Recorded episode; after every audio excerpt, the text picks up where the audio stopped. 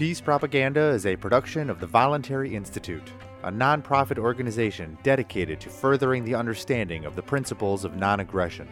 Visit us at voluntaryinstitute.org. There are many who are uncomfortable with what we have created. Great Scott! Planned communities, the programming, Does this make me look fat? No, it makes you look like a tool of government oppression. But not fat. the sterilized, artfully balanced atmospheres. They stand for everything we don't stand for. Also, they told me you guys look like dorks. If that's what we are, we deserve to be the last of the free folk. They hunger for an Eden where spring comes.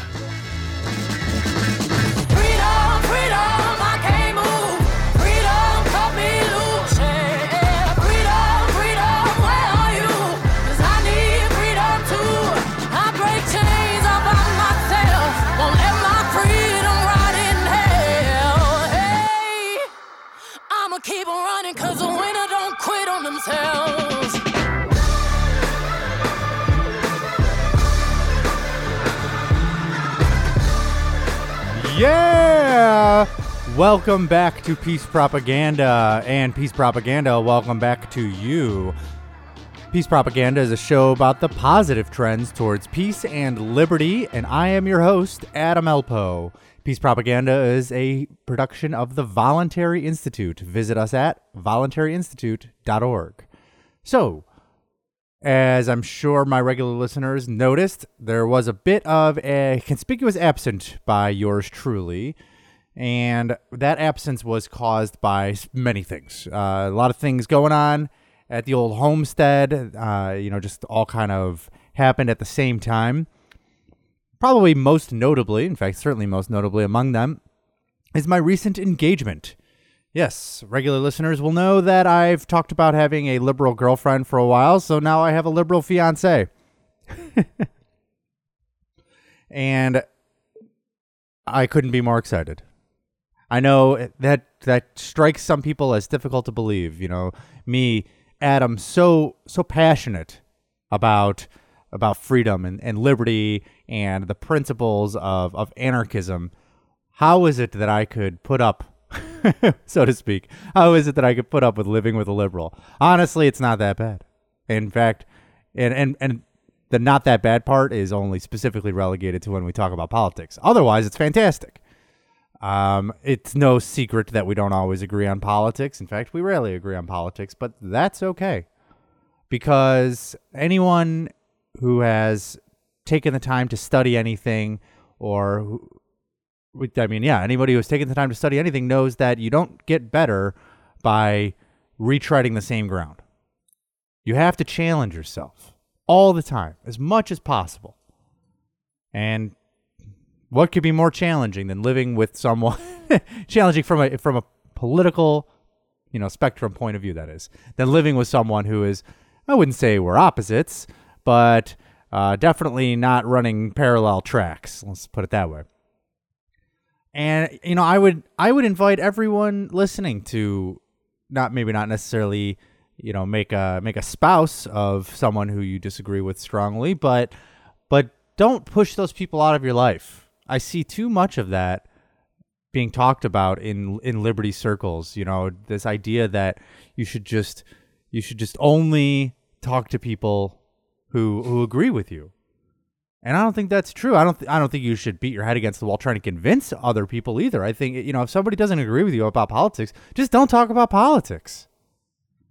You know, it, you're not going to convince everyone, as I'm sure all of you know. I, you know, and some people really drive themselves crazy trying, and it's it's not worth it. You know, th- like they say, you know, if, if if the enemy is our state, then as they say, the the best revenge is living well you can't let any of this that we're talking about here on the show consume you. You just can't. You have to you have to go out and live your life, you know, still be passionate about these things, but don't let it control you because when you do, they have won. The state, the people who want to control your life, the people who think that you are their property, they have won. They they can they can already control what you do with your body, but they cannot control what you do with your mind. Only you can hand that victory to them. Don't do it. Today we're going to be talking about The Moon is a Harsh Mistress by Robert Heinlein. Uh, this is a book that came out in 1959. No, 63. And it's a it's a widely considered to be a, a classic piece of science fiction literature by by everyone practically. This is not an overtly political book, but it does have themes. So this is not this is not like a far, you know, far in the future Ayn Rand. Don't go into this expecting Atlas Shrugged. If you disliked Atlas Shrugged, don't let that turn this turn you off to this book. If you loved Atlas Shrugged, don't expect that. They're not going to be the same. They're not going not the same subject matter, not the same I would say heavy-handedness that can be a, a little much in a lot of Ayn Rand's writings, uh, and and fundamentally different philosophies too. Um, parallel in that you know sort of there's a focus on on individual freedom and agency, but definitely um, strikes a very different chord when it comes to uh, the ideas of centralization and and you know what what constitutes an effective military, things like that. So what am I talking about here? The book is about a moon colony, and these these people go out and it's it's a prison colony originally, and you know much like uh, Australia, it sort of stops being that, and then they have to fight for their independence uh, against foreign colonial rulers. Uh, in this case, the foreign colonial rulers are the world government of Earth. So it's it's pretty you know it's pretty stark. They set it up in you know there's just a one world government, or at least it's implied that there's some kind of central agency controlling the moon.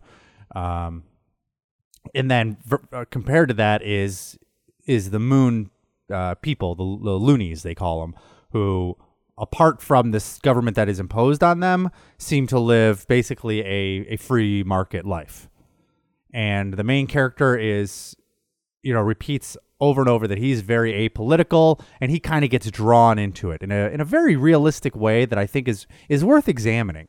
This I this idea that we are going to, you know, I know this sounds crazy me saying it, but this idea that that myself or anyone else out there is going to go and and just convince people that they need to abandon democracy and they need to abandon the state and they need to embrace this this philosophy of, of freedom uh i don't know how to break it to you but that's unlikely.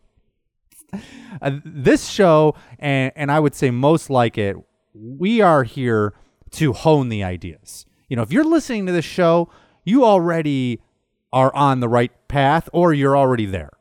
And and it's my job and it's the job of the community involved in this show to help people along that path and to and to hone that thinking. But the idea that we're going to convince the masses no. That's just not realistic. And i think this book does a really great job of of exploring how it is that someone who is apolitical in fact anti-political um, in that he doesn't he doesn't ha- want to burden himself. The main character doesn't want to burden himself with learning about politics, which is I think how most people are. You know, it's it's out of fashion to admit that, but I think really if you know, think about the people around you in your life, and I don't mean the anarchists and the people who, you know, spend their free time reading Bastiat. I mean the average person in your life. How much time do they realistically spend learning about political economies? Yeah pretty pretty negligible, right? And I'm not counting newspapers or or or blogs or Huffington Post or anything like that because those don't teach you anything. Because if you you go into reading a newspaper and you don't already have a base level of fundamental understanding of Austrian economics, you are hopeless. It's not you're not going to stand a chance. You are just feeding yourself into a meat grinder of statism and that's what this book really explores is the idea of how can someone like that who, who has no interest in learning about politics how is it that someone like that can get drawn into sort of an anarchist libertarian conception of the world? And it's a great thought experiment of so what happens you know this interplay of of centralized uh, power, trying to impose its will on the average person. How how might they respond to that, and how then in that moment of crisis can that person be shown a better way? So, with that, I'm going to go to my interview today. I was joined uh, by Jeffrey Swan, whom I met, who's, who's a friend of the show. I met through Reddit, and we had a nice conversation about what the implications of this book are. And don't let the age of the book put you off, because as you will hear, it, it really deals with you know timeless themes. Um, I just wanted to give this a little bit of background because I f- feel like we kind of really jump into the meat and potatoes of the book right away. So I want you to to have a basic understanding of what the book's about. And I hope this book will be a launching pad for you or sorry, this interview will be a launching pad for you to go and read the book. Without further ado, here is my interview with Jeffrey Swan. Jeffrey Swan, thank you so much for being on the show today. Hey, Adam. Thanks for having me, man. So we first interacted on Reddit, and you posted some interesting stuff about the the book in question today, which is Robert Heinlein's. I think I'm pronouncing that correctly. The Moon is a Harsh Mistress. Yes. Uh, definitely an interesting book for anyone who hasn't yet read it. Um, it is, in fact, there is an old cover of the book that describes the book as the as a libertarian revolution in the future. Yeah, it says his, his classic Hugo award winning novel of Libertarian Revolution. Yeah, there it is. Yeah. Um, and so, and so you obviously, you know, gravitated towards the book, as did I. Um, I haven't read it as recently as you did, so I'm hoping that you can fill in the the gaps. But I know the the general themes of the book. Um, so, what i what in your opinion makes this book libertarian? Right. Okay. Um. Well, for one, I, I've only read it once, and I'm kind of embarrassed to say that. You know, like David Friedman has talked about this book for a long time. He said it was what pretty much made him an anarchist.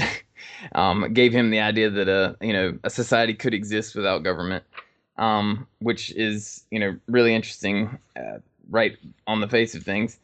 Um, it's uh, it's definitely there are definitely think, some things that are less than libertarian in the way that the revolution is achieved.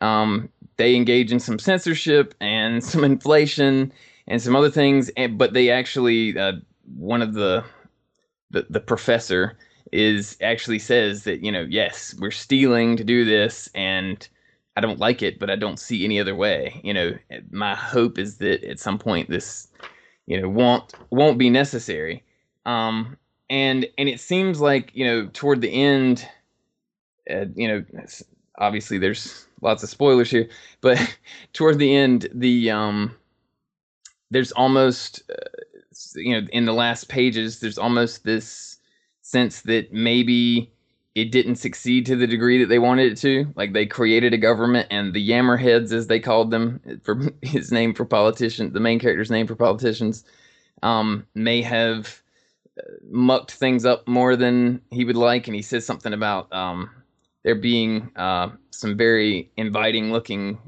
colonies or communities on asteroids.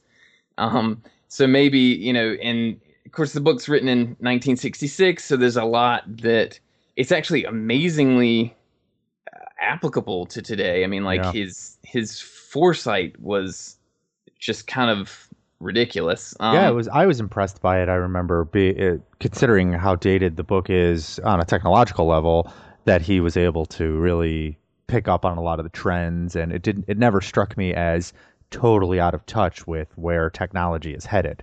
well yeah and it i mean it's you, it's written before the moon landing even happened Right. So i mean and he talks about he talks about things which which i've thought about in terms of like you know people talk about going make a mission to mars or whatever and a, maybe a colony on mars. And i've always wondered you know well does that mean like i've kind of figured it had to be a one way trip because of the difference in gravity and you know the the atrophy that would probably happen between here and Mars and then you know it not be corrected on Mars because Mars is still less than Earth's gravity. Right. and and whether that whether or not after generations that would produce different sized human beings that lived longer or did you know like you know I don't know. It- but he kind of touches on a lot of that. He he says that you know people live decades longer on the moon um, because there's much less stress on their bodies. And when people have to come back to Earth, it's only uh, through lots of training and uh, you know the fact that they are of a youthful enough age that it's possible for their bodies to withstand the stress anyway, and they're still pretty much condemned to a wheelchair. Right. you know, um, Yeah, he really he gets into the you know the physics of of interstellar travel a lot, which which was impressive. Um, as far as why you know what makes the book libertarian, um, there's definitely some some choice quotes in there. I, I think the professor himself uh, describes himself as an anarchist. He Yes, the term that he takes for himself is a rational anarchist. and he yeah, and he says that he would get along well with a Randian, um, you know, a, a Randite sort of person. Um, he uh, there's, I mean, the whole thing is about throwing off governments and arbitrary rule. And there's a there's a quote in there, you know, why would you why would you contract with somebody if he's not trustworthy? So it, it was criticizing people on Terra or Earth for having to For having laws about contracts, legal right? contracts, Yeah. right? Yeah, between people. Like, you know, why would you trade with them at all if they're not trustworthy? Doesn't that, doesn't that person have a reputation? Like, Right. you know, um, And at one And- point, he asks he asks a hypothetical to uh, a potential revolutionary, uh, which I think a lot of my listeners would would resonate with. He asks, "This is like a litmus test that he's giving this potential revolutionary." He says, "Under what circumstances is it moral for a group to do that which is not moral for a member of that group to do alone?" Uh, so basically, the idea is, you know, can you or can you not shift moral blame? Is that something that can be delegated up to authority, or are we ultimately? uh, or like collectivized somehow. Yeah, I mean, it, right. It's it's just kind of a, a, a we aren't. You can't be more than than your individual parts in terms of of what is morally permissible. Um, Right. Ultimately, he answers I have the quote here A rational anarchist believes that concepts such as state and society and government have no existence save physically exemplified in the acts of self responsible individuals. He believes that it is impossible to shift blame, share blame, distribute blame, as blame, guilt, responsibility are matters taking place inside human beings singly and nowhere else. Right, and I- and I think, like personally, I, I think that's the main problem with socialism or any sort of collectivism is that it you cannot collective a collective is a derivative. You it cannot to to put the collective ahead of the individual is to invert reality. You you can't possibly have a collective that isn't made up of individuals, so the individual has to come first if the individual doesn't come first, then you're engaging you're engaging in something that's not sustainable. Like you're ultimately destroying your whatever your policy is that puts the collective above the individual will ultimately destroy the collective in the long run. I mean, it's just the individual has to it's what makes up the collective, you know. Right. In fact, let's see here. There's something in here about taxes. Uh, I can't seem to find it immediately, but he says something about how uh, taxes are. Uh, here it is. Put the put your finger on the dilemma of all government and the reason I am an anarchist. The power to tax, once conceded, has no limits. It contains until it destroys. It may not be possible to do away with governments. Sometimes I think that government is an inescapable disease of human beings. Yeah. yeah, The the desire for power over others sort of thing. Right. and and uh, the, the central one of the central themes to the whole book which is probably the biggest thing that makes it a libertarian book is the the TANSTAAFL or tin staffel Mhm. is the the acronym is there's no such thing as the free lunch. Um and i mean that's repeated over and over you know. There's no such thing as a free lunch. Like everything even if you're getting something for free it's paid for in some other way. Um and i looked that up. It's actually it started in the 30s um or 20s or 30s there was apparently there were bars um that would offer free lunch in order to encourage patrons to come buy beer um, or alcohol, and so people like it. People started saying, you know, well, there's no such thing as a free lunch. The alcohols just costs more. Right. Um, but th- this book actually really popularized the phrase, Hmm. Um, is according to the Wikipedia article apparently. So Interesting.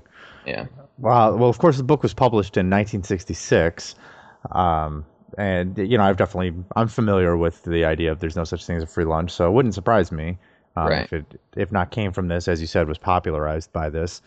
Um, so when you when you messaged on on Reddit, you said, uh, where is it? Something to the effect of. Oh, in fact, I have it right here. Yeah, it's really amazing, uh, but it makes me think we need a more conscious effort to organize. Uh, what did what did you have in mind as far as organizing? And by we, I assume you mean we liberty-minded just- anarchists. yeah, um, yeah. We's one of those terrible words, but Oh, um, it, it, yeah, it, just I don't know. I mean, there was there was a lot of, unfortunately, a lot of central planning sort of going on to make the revolution happen, and it seems like while we have certainly a lot of things, technology is going to kind of drag us forward. I think Mhm. you you have a lot of you know Bitcoin, these the right sort of distributed networks that allow people to share information and trade certainly get us a long way toward the goal of of defunding or weakening the state and you know in just a basic sense um What Because what peop- process do you see at play that would that would begin to erode the state? Well, okay. I mean, there's no way a modern state like the United States can exist without the power to inflate money.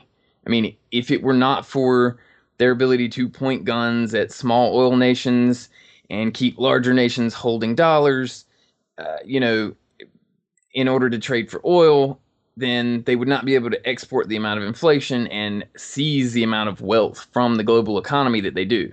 Like there's a just massive amount of of resources that they are reallocating toward their own ends that just could not happen without inflation. Um and i mean that's pretty much touched on in the book too. Um i mean pretty pretty heavily you know like reiterated.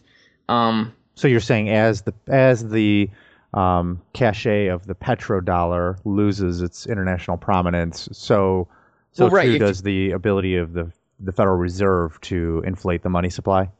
Yeah, I mean, if you've got if you've got all these cryptocurrencies that are doing nothing but gaining in value, then what incentive is there to save or hold or invest in a currency that is guaranteed losses year over year? Mhm. I mean, you know, like as as cryptocurrencies, just their very nature, it, you know, as they continue to grow in acceptance, I mean, assuming they, you know, continue to exist, there's not some unseen weakness, you know, yet to be found, then eh, it it seems to follow that at least that aspect of government control is eroding. Um, so you know, inflation being uh, eliminated as a sort of model for funding just changes the whole it, it really fundamentally changes the game. It's a small thing but it's one of those you know sensitive dependence on initial conditions kind of thing. Like you know like that that millimeter of change in your golf swing changes you know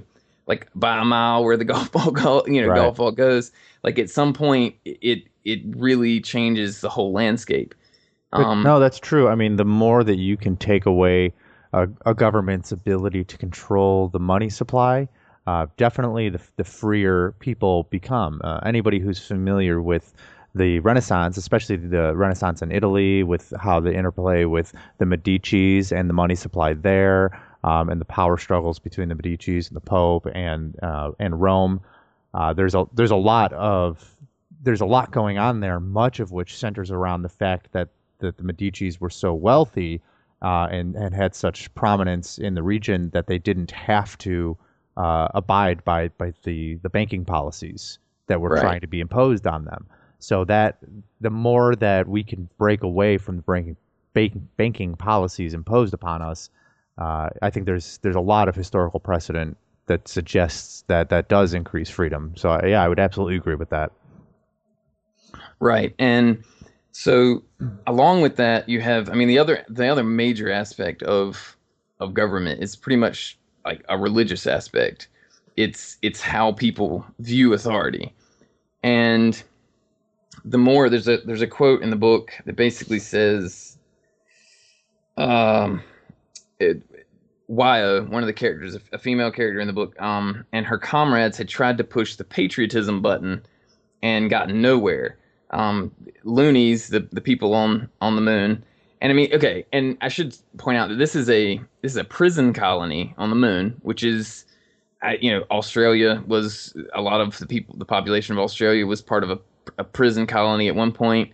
I think Georgia, the state in, in the United States, was like had a prison colony in it. So like basically anywhere colonists, you know, it was harsher environments and they just kind of banished people to these places. And strangely enough that produced i mean because a lot of that was probably a lot of the banishment was probably done by control freaks and puritans and whatever you know? Right. like so so it in these places ended up being more libertarian um and and sort of a a source of a lot of of uh, positive change. Um and uh, you know but in the in the book um her they're trying to use patriotism as a way to motivate people and it doesn't work because the loonies are not they're not patriotic. This sort of like and that's the same problem in in today is that libertarianism libertarianism is sort of a process of overcoming patriotism in my mind anyway. Um i certainly felt like i had to overcome it to get to my understanding of the world um and the professor in the book um, says it's easier to get people to hate than to get them to love, which is it's kind of unfortunate, but it's probably true. And it, I think that illustrates why things have to get worse before they get better.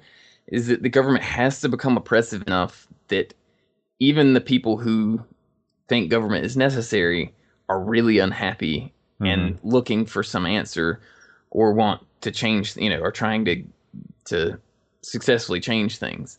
Yeah, that's true. Um, I, I think I wouldn't have necessarily. I mean, he did it for literary effect, so I won't fault him. But I don't necessarily think it's true to say. Uh, you know, it has to be hate or love. It seems like he's setting up a false dichotomy. Yeah, that that could be. um, and the idea that government has to get more oppressive. I see that as one potential scenario that would drive people away from the religion of state, uh, but also just any way that it can it can stop functioning uh, well enough for people. So, for example, um, the collapse of Social Security isn't necessarily an oppressive move, uh, but it does seem likely. And and if something like that were to happen, if the Social Security checks, uh, you know, 20, 30 years from now or whatever, do stop coming, I see that as a as a catalyst for crisis.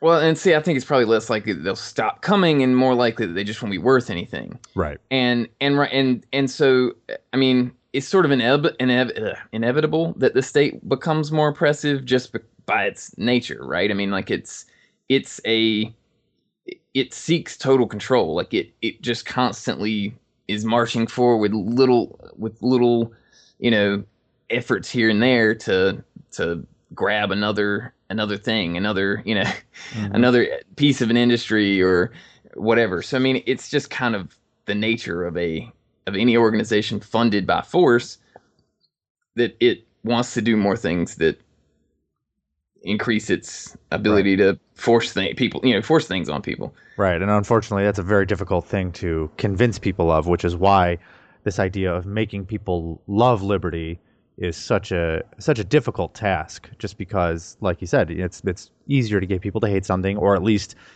uh, as I might rephrase it, less poetically, it's it's much easier f- for people to become disenchanted with something, or for people to to see how something is failing them, Yeah. than it is to for them to imagine an entirely different world uh, built on entirely different principles. The Well- idea, you know, to get them to love liberty enough to go through the thought experiments, to to read the literature, to understand the history, is not an option. Right. Well, and and because things happen so slowly too. I mean, and you have political, you know, I mean, you have politicians that are aware that slow change is their is what works for them. Like, I mean, whether they consciously are trying to, I mean, I don't think any of them are consciously trying to uh, make things worse, but they think that, I mean, there is certainly an, the idea that things need to be worse, need to get worse before they get better in terms of political policy is completely accepted because you have, like, there are recordings of Obama saying that we need to, uh, you know, we're not going to get a single payer system all at once, right? Like he, mm-hmm. you know, early on before his, you know, first presidential run, he went on a number of shows and said, "We're not going to get single payer all at once. We need to, we need a, a multi-stage progress, you know, process where we we basically make healthcare more expensive and harder to get access to and more cumbersome in order to create demand to nationalize the system." And so, I mean, there is a conscious effort. He just thinks that a nationalized system would be better. I mean, in the end, it's it's a horrible like like hubris, I think, you know, but but it's it's weird how con like how much they can be conscious of like how they're going about it and then how much they're still like not eh, how much ignorance there is still in the process like it it's not a conscious conspiracy to destroy it's a conscious conspiracy to achieve some impossible thing so it's a conspiracy of ignorance as Ayn Rand would say um, Sure. And a lot of it is just built on superstition and, you know, this the idea of vox populi, vox dei, you know, the voice of the people is the voice of God and this this blind Right. this blind trust that if we just um you know, believe in the power of democracy, believe in the power of representative government, uh, and if you believe this thing will be good it will be good yeah Right. Um, And whatever twists and turns it may take, and however ugly it may seem, it's all for you know this the arc of history bends towards justice, uh, mumbo jumbo, which of Yeah. course a cursory glance of history shows is absolutely not the case, and Yeah. and in fact there have been you know spans of hundreds of years where people who have lived in in far worse conditions than they had before that. Um, so I think, unfortunately, a lot of it is based on this misreading of history that you know things just tend to get better, and if we if we keep going along and not making too many waves, then you know presumably it'll just get it just get better and better. It, it never really gets worse. is, is how people Yeah. seem to think about it. Well, okay. So I'm not sure we really we haven't really summarized the book properly. So why don't let's let's say like basically it's a book of libertarian revolution and it's pretty much libertarian because they say over and over that, you know, there's no free lunch and there's, you know, the collective is not greater than, you know, the individual and and it's, you know, it's I mean it's it's pretty obviously libertarian in its in its writing. Even the uh, structure of the revolution is Oh yeah. almost yeah. entirely decentralized. Well, yeah, yeah. Unfortunately, that that's something that's interesting. Um, but okay, so so basically, they they they have a there is a central supercomputer that Earth installed on the moon to to sort of manage all of the things in the colony, and the supercomputer Comes wakes alive. Yeah. yes it wakes up um and manny is uh, our main character is pretty much the only one who notices. Um and the computer says he's a not stupid and and that he would like to talk to other not stupids but that most people are stupid. Um so um Manny and and what's uh, something that I didn't really catch the when I read through, but I went back and read a summary to make sure I didn't miss anything, and which I sort of did, is that ma- the computer, which he calls Mike, the computer's name is um Mycroft. yes Mycroft. It's it's actually actually no Mycroft is what Manny is the name that Manny gave him right. the computer is a is Holmes. It's high operational logical multi-evaluating supervisor. Um, it's he a Holmes four um, computer, and he was uh, put there for ballistics and pilotless freighters, and controlled their catapult, which is a how they ship. Um, it's basically a big rail gun. It's how they how they ship uh, wheat and stuff back to Earth. The things they they grow and produce on the moon. Um, and they kept hooking hardware into him until um, he basically became um, more than you know just a computer. Um, and he was programmed that the high high operational part is he was basically programmed to have some sort of free will and make decisions based on very limited information. Um, and so, you know, the idea is that if you combine that sort of programming with enough neural network, you know, enough complexity, that you essentially get something that is, you know, alive, so to speak. Right. And so Um, and so of course the main characters are they organize a resistance against the the imposed authority on the moon, which is sort of uh, like a puppet government controlled from Earth. Uh, Right. Very reminiscent, of course, of the American Revolution and, and many other uh, colonial revolutions throughout history. This idea of, you know, we're geographically separate, yet we are being ruled uh, from, you know, whatever home country or, you know, we may originally be from. In this case, it's the home planet, um, really ruling over the moon. And they just, they're mad, they get mad as hell and they don't take it anymore. Yeah. Um, and it actually, Mike, something that interests me is that right after, like, right the second chapter, uh, Mike he, he calls him Mycroft Holmes because Mycroft was the the older brother of Sherlock Holmes, and in the beginning of the book, which I don't know if this was, I don't know if this was uh, meant to communicate something or he he basically Mike he says Mike was not official name, and if you there's a lot of broken English because Manny is you know on this has grown up on this prison planet. I mean, like a couple generations in, they're not actually prisoners anymore. They're just people that were born on a prison planet. Um, and but the English is broken, you know, because essentially in the future it's more just less formal and you know more about communication. And there's been a bunch of right. less They, than they educated develop people a, shipped a there. dialect. Yeah. Yeah, yeah. Um, so he, uh, Mike was not official name, so he calls him Mike. He said I had named him from Mycroft Holmes in a story written by Dr. Watson before he founded IBM, and uh, Sherlock Holmes did not was not written by Dr. Watson, and Dr. Watson actually didn't found IBM. It uh, the company was founded by. Um, mm, well, I don't know. I can't. I don't have it written. Charles Flint. There you go. Um, and then Thomas J. Watson actually was the CEO that carried IBM to to great Mm. fortune, so to speak.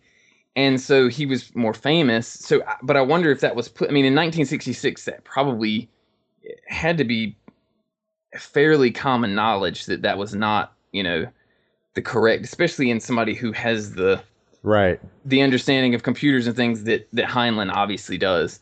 Um, so so he's I think he's suggesting here that history has been sort of rewritten by popular opinion and you know English is broken and you know like like right at the beginning of the book he's sort of setting up a world where you know people are imperfect and this is the mess you kind of get out of this you know Mhm. um, Yeah. and that's sort of like a quiet joke there that you know that that this I mean Conan Doyle wrote Sherlock Holmes and now you know everybody thinks that Watson both ran this company and and was you know the author of a, a popular story. Um, So I we I got to wrap up here. I got a I got a dog barking like crazy outside. And, oh no, are we gonna- already? I I did not get to. I didn't realize how short our time would be. oh, okay. that's okay. Well, what else did you have? Did you have something else that you wanted to bring up? Um, well, yeah, I mean, I, I could probably go on for a while. Um, um, the in terms of planning, um, you know, they create they create a, a an artificial character, um, Adam uh, Selene, that is is totally fabricated to sort of head up their revolutionary organization which you know to me seems very analogous to like you know Satoshi or you know like it's it's a it's a very interesting thing. They created a false identity to to sort of head this thing, and then Adam Selene is actually like as a person, a voice and a, a like visual person is actually created by the computer to give somebody to you know like to, to give the the idea that he's actually real. Mhm. Um, and they also create um, these fake, you know, the Simon Jester is sort of like the John Galt of it's there's this this sort of devious version of you know like where is John Galt? They have little poems and things that are critical, you know, political cartoons that are critical of the administration, and it's always si- signed Simon Jester with little horns and you know like a little smiling devil, and you know that like I mean. It, I'm kind of surprised that there isn't somebody doing that already today. I mean, we have similar things with the sort of taxation is theft meme, and you know, there's there's lots of libertarian memes, obviously. Right. Um, but but it's interesting that that's you know was an important part of of sowing you know discontent with everything, and Yeah. they rewrite songs of revolution. Um, Not enough. the- not enough artists in the movement. I would agree with yeah, that. definitely. I mean, and, and it's something that a lot of people talk about, but it just it's really it is really unfortunate. Like we we need we need some more people to to. I mean, and it the way they do it is they rewrite a bunch of songs of revol like old songs, and then the ones that are successful they promote. So it seems like you know that's a pretty good starting point for you know anybody that wanted to do something like this. Right. Um, and I mean, if you could do it, if you could do it decently, you have a massive community that wants, you know, that clearly wants this sort of thing. I mean, like, if I if I could find a good revolutionary song, I mean, you know, and you have like, you know, the crypto show plays a handful of songs that are that are pretty revolutionary in nature. There's a lot of places. I mean, you, um, the School Flex podcast, there's a lot of songs out there that sort of fit. It's just there's nothing today that is as specific as it could be. There's Right. or there's very little. Um, but you know, at the end, it's interesting because Mike, his first request is that the main character go to this revolution, this political. I mean, this uh, uh, protest, this political protest, and then at the end, Mike somehow is the the personality is somehow destroyed at the end but it's left open that you know he even says that he thinks he hears Mike whisper to him every now and then, but then when he calls his name, there's no answer. Um, you know, it was this some sort of was this actually some sort of uh, uh, self-preservation thing where where this supercomputer actually created a personality in order to I mean they project he projects somewhere in there that like 7 or 8 years the moon colonies will will resort to cannibalism and food Right. riots and things. So so maybe this computer has projected that okay, things are going to get bad if I don't do something, so I need to, you know, move these people to action. And is that and then he disappears at the end because he knows that it's there's no good that can come from a centralized authority of that sort, which is mentioned a bunch of times in the story too. Yeah. Um, and so, you know, is that like, is the book then, you know, like overall, I mean, maybe it's a stretch. I don't know. Maybe I'm reading way too much into it, but is the book like a call to action for the people who understand what could happen if something good doesn't happen? You know, Yeah. like, do we need to, is that a call for, you know, people who are aware of what's going on to, to really try and make some change? So, Yeah, I think it is. I think that's. Uh, I, it was a good way to end the book. You know, sort of ambiguous, um, but definitely, I think it was a call to action, um, and I think that's uh, that's a very good teaser for the audience uh, Sure. to go out and and read this book because it is excellent. it is, it's Um, very, very although good. although written in 1966, I would say the language is very modern. Um, it's it's a very approachable book, um, and obviously it has a lot of themes and characters that uh, a lot of a lot of the audience here would would re- really resonate with. Yeah, it's, it is, it's very enjoyable. Uh, and and it's just good sci-fi. Outside of that, Yeah. it's not like a book that's trying to beat you over the head with some kind of ideology. It's really not. No, it's Uh, it's, it's, it's all- extremely plausible. It's Right. extremely like I mean, and that's what makes a good sci-fi uh, to me anyway. It's something that you can. It gives you something to think about, and it's not. There's no dead ends really. Right. It, it's there's a lot of you know interesting questions and nothing that's glaringly horrible. well, if if people want to get a hold of you, uh, I understand the best way is to find you on Facebook. yeah, Um, just Jeffrey Swan on Facebook. Um, I think I've got a probably a Bitcoin thing in my as my Facebook background. Um, I'm in Washington, North Carolina, so uh, uh, probably the only Jeffrey Swan there. there you go.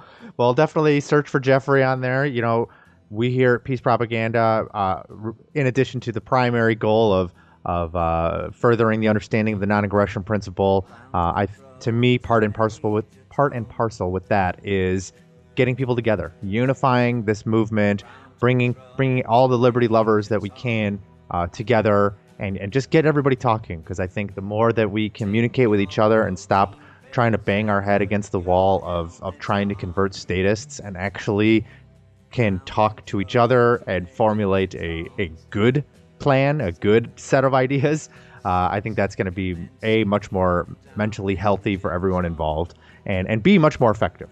So definitely reach out to Jeffrey. Uh, of of course, you can always reach out to me here at the show. Uh, just email me at voluntaryinstitute at gmail.com. And thanks again for listening. And Jeffrey, thank you so much for being on the show.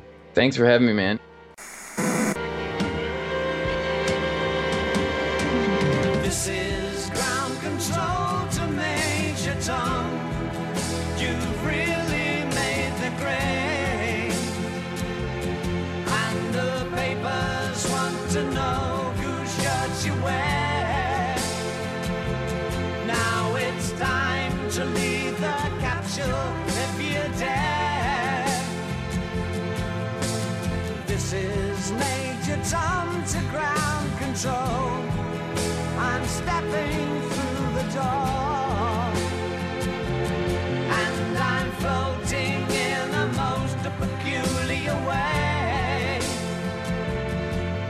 The stars look very different